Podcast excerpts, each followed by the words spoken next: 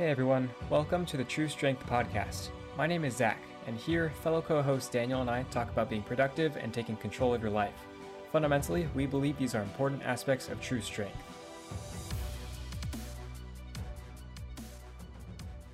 All right, so today we're going to be talking about martial arts, and the conversation today is uh, going to be a bit more geared towards you know me talking to you on this, Zack, because um, you at least had some martial arts experience from like growing up, and I never was really exposed to that like ever. Um, so this is really going to be kind of informative for me, kind of learning about like you know something that's happened in your life, uh, but also just learning more about like what kind of impact, if any, uh, learning Taekwondo, right? Yeah. Has been in like your life, or at least in the earlier stages of your life, because you did started doing this when you were like fairly young, right? Yeah, right before I turned five, I started, and then I did it for about 10 years, and I stopped just before I turned 15. Yeah. Okay. So, like, why why do it at that age? Because, like, most five year olds don't have the wherewithal to think, oh, I'm going to go do this. Right. Um, my dad did karate when he was a young adult, and I guess through our church, we found this nonprofit organization, and uh, my dad wanted to, the it to be a family activity so he and my older sister started at the same time. And then my mom waited a couple years to start with me when I was a little bit older because you don't really want to start when you're two. Um, so we started when I was just about five. And then my dad and sister were a couple belts above us the whole time. But we both made it, or both teams, I guess you could say, all four of us made it to black belt um, in about two and a half years, I think, which is shorter than most organizations for martial arts. But that's how long it took for us. And then from there, we were the head instructors for, I guess, seven and a half years. And my dad's still doing it, but he's the only one still doing it.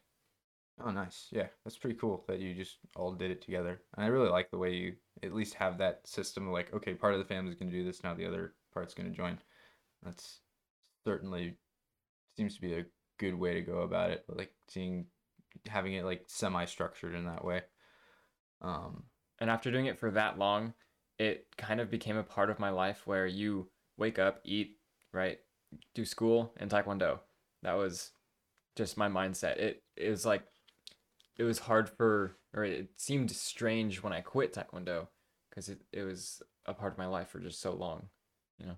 So almost like yeah, yeah. So like like a part of your life was like no longer no longer there. Was it like a void like feeling? Or at first, towards the end, it felt like a chore going to it every week because I wasn't really learning much anymore. I was doing it for other people, which I enjoyed doing for other people, but school was picking up. I had to focus on that more, and it, like I said, just kind of became a chore. I know you and I were talking about this earlier, and you were saying like a lot of your friends had also like, or people you knew were also in Taekwondo, and then like had that sort of phased out towards the end. Like, what impacted friends in your your martial arts community, your taekwondo community, like kind of play into that?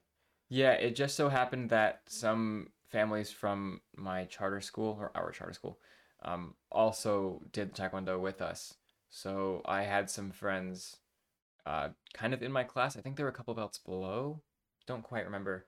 But um, being a kid at that age, it kind of takes away from the discipline aspect of it because you want to goof off with your friends when you're seven or eight.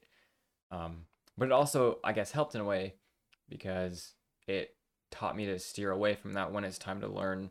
So you got to know the difference between, you know, pro- productivity and playtime. Yeah, so there's at least it sounds like some level of discipline that was being taught and learned outside of of home, which I think is really good because all the times like I would go through classes and you know I'd have like different friends in class, it would be like wow, we don't get anything done like ever.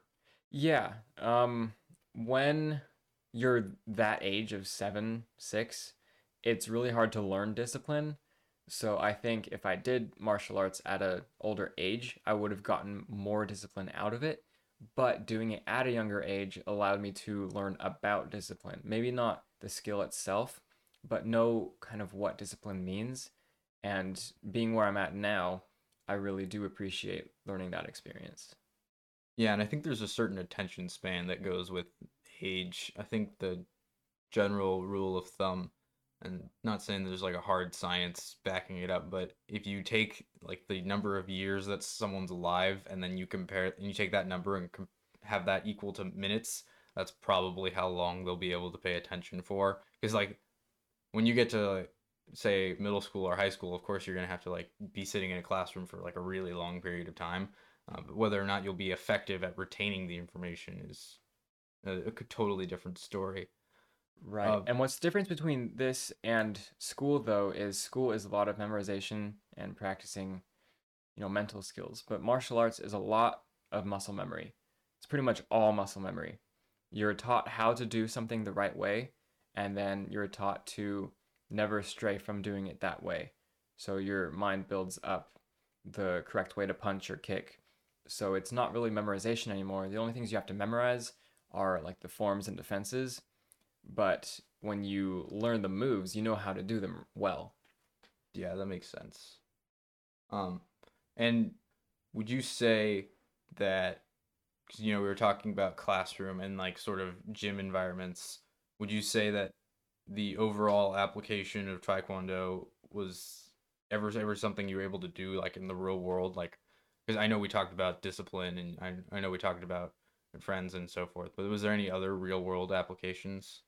Um, yeah, it built self confidence when, because I was kind of a smaller kid. Um, but knowing that I wasn't, you know, built full of muscle, but I was still able to defend myself if I needed to, really helped me break out of my shell, I guess, a little bit. Um, but I never went around telling everyone, "Hey guys, I do taekwondo. Don't mess with me." You know, so that's part of discipline that you learn during martial arts. Yeah, and that's the uh, easiest way to get ganged up on or become a uh, target should something go awry is say, Yeah. "Hey guys, look at me! Look how great I am at this." Because then everyone will say, "Yeah, prove it." You know, and Or if someone actually wants to cause real harm, they'll realize that you're a possibility for stopping them, and then they'll take you out first with their element of surprise because that's how predators work. Mhm. Um, but I think we should probably move on to what people should do if they ever want to get into martial arts. Um, and you know, I know you and I obviously aren't experts on that, but you know, we did uh, some research and we kind of like found different people who um, have been fighting for a long time, uh, professionally or instructionally, and um, we've kind of found like four different martial arts that are really good to learn early on. Um, but just the overall theme that we found, even before we tried narrowing that list down from like, you know, the list and lists and lists of martial arts, uh, was that anything or any type of martial art is better than no martial art at all.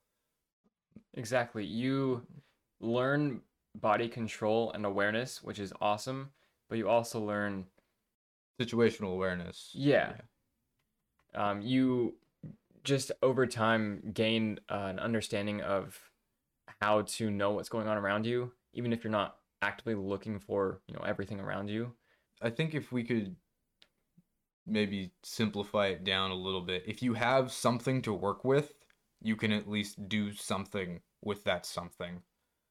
If you don't have anything to work with, you've quite literally have nothing to try and help yourself because you have no knowledge. You're you're if you have even the most basic level of knowledge about something, your capability to do something with that knowledge is quite literally infinitely better than if you had no knowledge at all. Yeah, learning a skill will also help you learn how to learn that skill better. Knowing how to do a skill is one thing, but knowing how to learn a skill well and effectively and efficiently is an entirely different thing. That's an amazing skill to have. So yeah, ultimately, if you can like get out and do some martial arts, if with friends, if there's a place that's close by, that just get out and, and do something if you want to learn it. And if you've got some other factor that's gonna make it, you know, more make it much more likely that you'll stay in for the long run, then yeah, go ahead, do it. uh, but we found our four that we thought were really good, uh, or that we found that other people who spent their lifetime doing this uh, are really good. Uh, and those four are jujitsu, boxing, Muay Thai, and wrestling. And we kind of put them in that order because it has a sort of nice progression to it. And we'll we'll get to that in a bit of a second, but uh jiu-jitsu is a grappling martial art. It's not so much of a striking martial art. So at first an immediate baseline of what you're going to be able to do is get out of someone's grip if they get you down. And then from there you can decide to run or do whatever you like from there, but it's it's mostly focused on those type things. Yeah, and ideally you want to, you know, avoid getting in someone else's grip in the first place. So especially if you're younger, you're easier to grab and control. As a kid, you know, if some large man is overpowering you, there's really nothing you can do except use your voice. Um, I learned that as a kid, your voice is your greatest weapon. The louder you scream, the more attention you bring, the less likely someone is to harm you or, you know, try to steal anything. Yeah, it's just also like uncomfortable for some people to be around, so yeah. Mhm. And I really like the idea of doing jujitsu at a younger age because it makes it so you have a kid who at least knows how to protect themselves, but you don't have a kid going around on the playground punching people in the face. Exactly. And that's it's yeah, I, I made I didn't know any martial arts, but I still punched a kid in the face anyway and you know mom and dad didn't really like that. So, yeah. Yeah. Um, in every defense that I learned in Taekwondo, you if someone's grabbing you, you get out of it in a specific way, and then you put your arms up in a defensive position, and then you yell "Get back." Um, when I was a kid, I was also taught to yell "Get back! You're not my dad, or you're not my mom." And jujitsu is really good at getting you out of those positions, and then you can run. Because like if you can run, then well you can avoid the fight in the first place.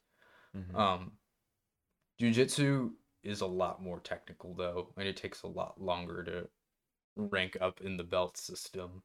Yeah, so this would be a really good martial art to learn if you're devoted into learning a new hobby and really want to learn body control and situational awareness. Yeah, if you're in for the long the long haul, yeah, for sure.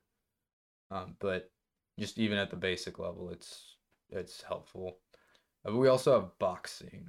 You want to talk about that? Yeah, There's not a lot to talk about, but Right. It's more basic striking, and honestly, that's pretty much it. That and maintaining distance. You want to lean into your opponent when you're ready to strike, and then keep as much distance as possible when you're not ready to strike.